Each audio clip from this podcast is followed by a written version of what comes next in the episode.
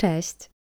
Witam Cię w kolejnym odcinku podcastu Slow Talks, w którym poruszam tematy związane z odkrywaniem siebie, rozwojem biznesu, podróżami i takim codziennym życiem. Moją misją jest pokazywanie różnych perspektyw na to właśnie życie i dzielenie się lekcjami, które już wyciągnęli moi goście. Jednak tym razem przyszedł czas na kolejny solowy odcinek na moje lekcje, a w nim, tym odcinku, przyjrzymy się różnicy pomiędzy wyimaginowanym a realnym cierpieniem. Pomogę Ci zaobserwować, czy i jak często cierpisz na własne życzenie.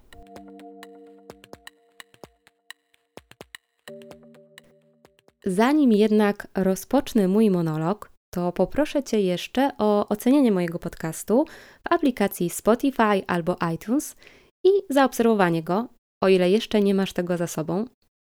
No i daję znać, że na slowtalks.pl wciąż trwa promocja na materiały rozwojowe, które będą naprawdę dużym wsparciem, jeśli jesteś teraz w takim momencie swojego życia, że myślisz o zmianie pracy, a może już jesteś w procesie zmiany pracy, lub po prostu chcesz się przyjrzeć swojej sytuacji zawodowej.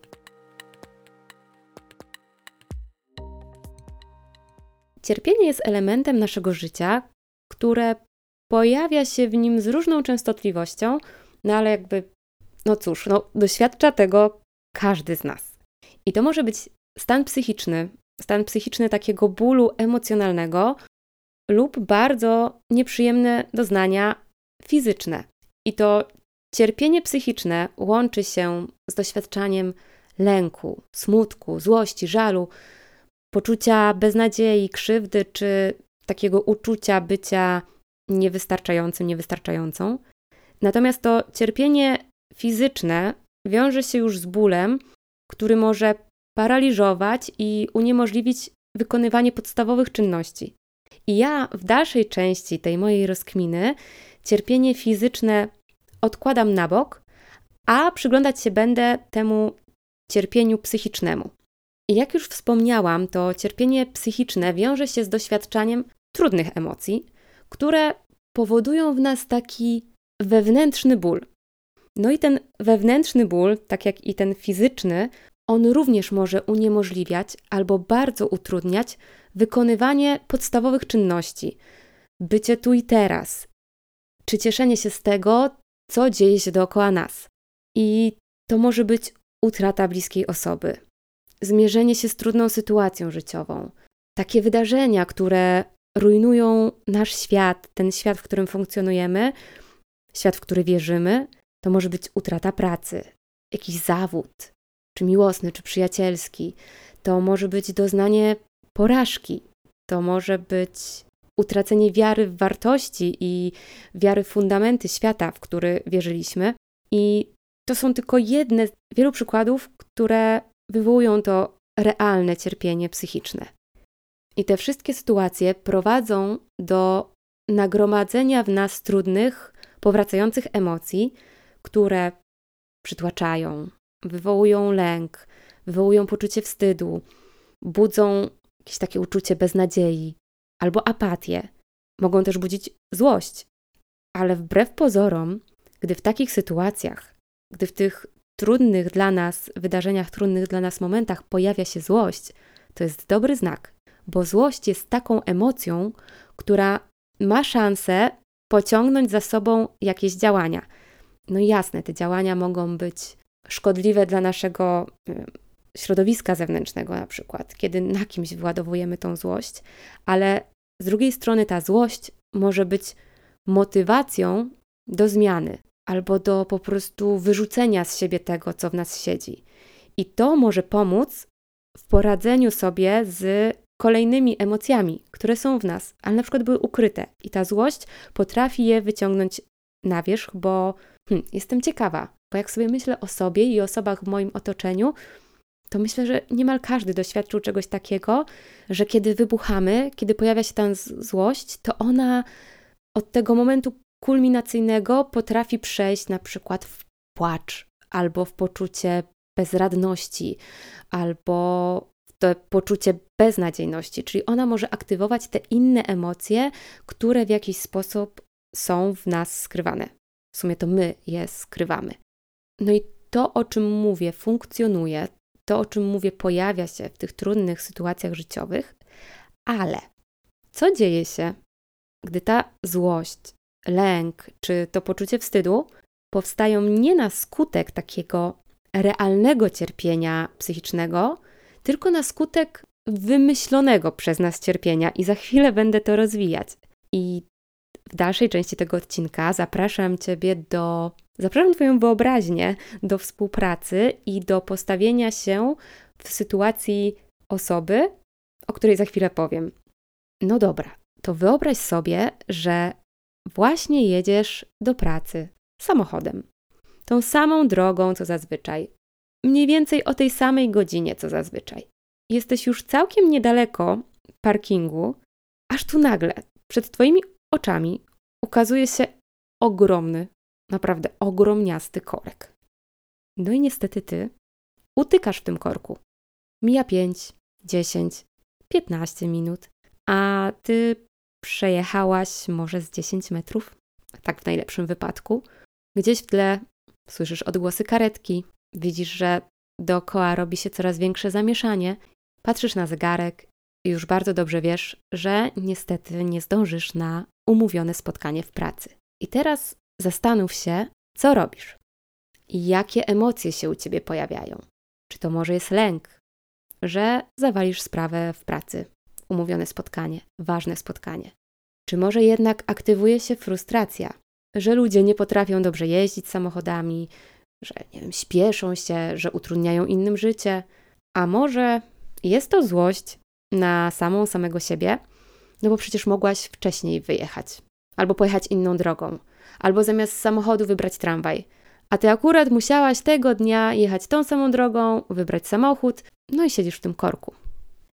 No i dobra, teraz, żeby zobrazować ci, czym jest to wyimaginowane cierpienie, siedzisz w tym aucie i przeżywasz tą sytuację.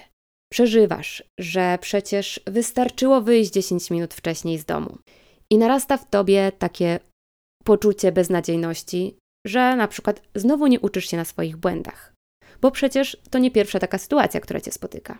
Albo gotujesz się ze złości, bo przez kogoś błąd to ty wypadniesz nieprofesjonalnie i zaczynasz zakładać w głowie, że wyjdzie na to, że to tobie nie zależy, skoro spóźniasz się na ważne spotkanie.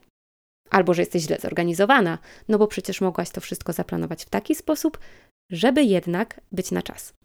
Utykasz w tym korku i jednocześnie utykasz w swoim umyśle, projektując te wszystkie trudne emocje na przyszłość. I utykasz na długo dłużej niż trwa ten korek, bo nawet gdy już miną dwie czy trzy godziny, ty już dawno dojechałaś do pracy, nawet może to spotkanie odbyłaś, bo inni też stali w tym korku, ale to nieważne, bo ty i tak wciąż w głowie przeżywasz to, co się wydarzyło rano. Co więcej, wracasz do domu i dalej siedzi to w tobie.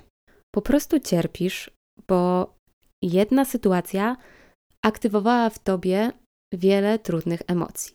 I teraz, gdyby tak spojrzeć na to z innej perspektywy i zastanowić się, czy to faktycznie sytuacja aktywowała te emocje, czy może my sami zaserwowaliśmy sobie to wyimaginowane cierpienie.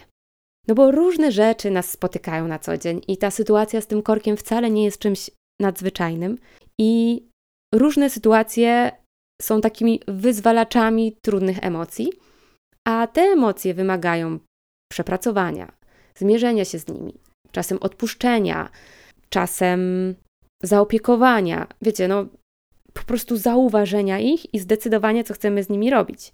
I zupełnie nie chodzi mi o to, żeby pozbawiać się tej przestrzeni na poprzeżywanie tego, co się wydarzyło, ale zależy mi na tym, żebyśmy pamiętali, że my mamy wybór.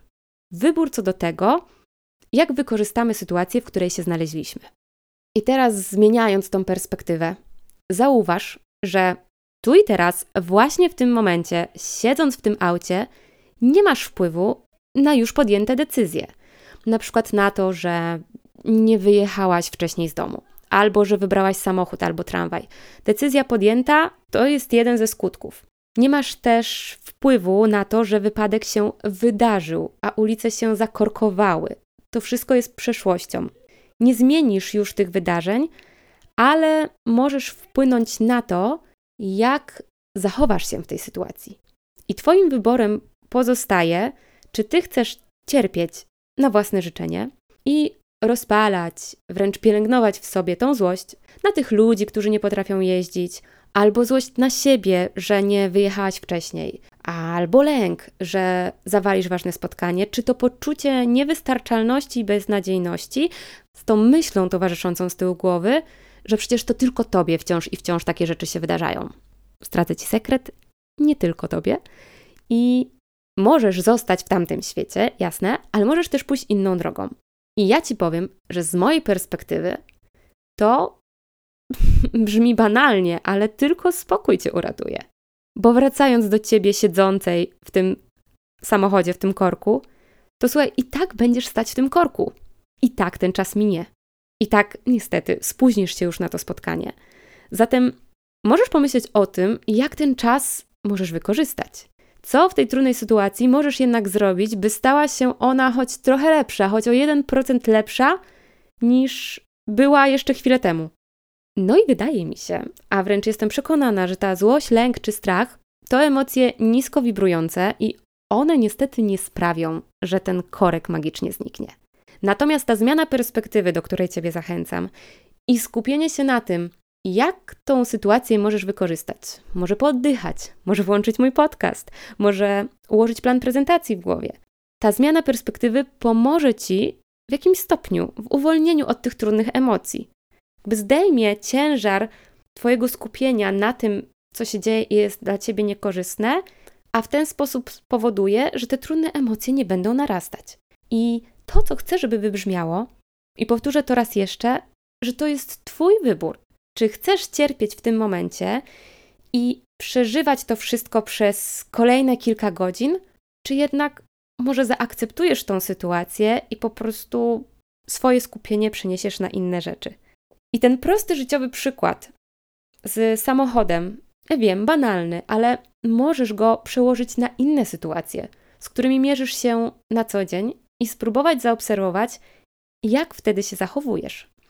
I przygotowałam pięć takich krótkich pytań, na które odpowiedź brzmi tak albo nie. I odpowiedz sobie szczerze przed sobą na każde z nich i zaraz powiem, jaki wniosek z nich będzie. Wszystkie pytania są też w opisie odcinka, gdybyś chciała, chciał do nich wrócić. I pierwsze pytanie brzmi, czy często, dobra, doprecyzuję często, bo to jest miara którą każdy z nas może postrzegać inaczej, ale załóżmy, że często to jest, jeżeli występuje 10 sytuacji, to często będzie od siódemki w górę. I pierwsze pytanie brzmi: czy często analizujesz przeszłe wydarzenia? Drugie pytanie: czy często obwiniasz się za podjęte decyzje? Czy jest ci trudno poradzić sobie z błędnymi decyzjami z przeszłości? Czy często myślisz, gdybym tylko zrobił, zrobiła inaczej to, i tam dorabiasz szczęśliwe zakończenie zamiast tego, które się wydarzyło. I ostatnie pytanie: czy często nie umiesz skupić się na tym, co masz, bo rozpamiętujesz to, co się wydarzyło? I w sumie nie powiedziałam tego, zanim zaczęłam czytać te pytania, ale myślę, że masz mniej więcej poczucie, czy więcej było tam odpowiedzi tak, czy odpowiedzi nie. Ale jeśli większość Twoich odpowiedzi brzmi tak, to wygląda na to, że są takie sytuacje, kiedy serwujesz sobie to cierpienie na własne życzenie.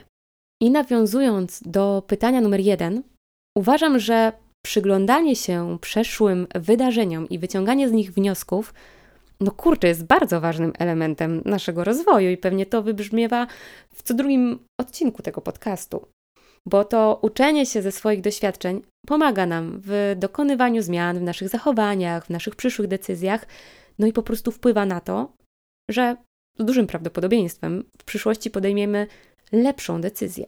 Ale jeśli te analizy wiążą się z takim właśnie ciągłym przeżywaniem, odtwarzaniem sytuacji w głowie po tysiąc razy, gadaniem o tym w nieskończoność, a co gorsza, obwinianiem się za to, co już się wydarzyło, no to prowadza to niestety do Twojego życia cierpienie.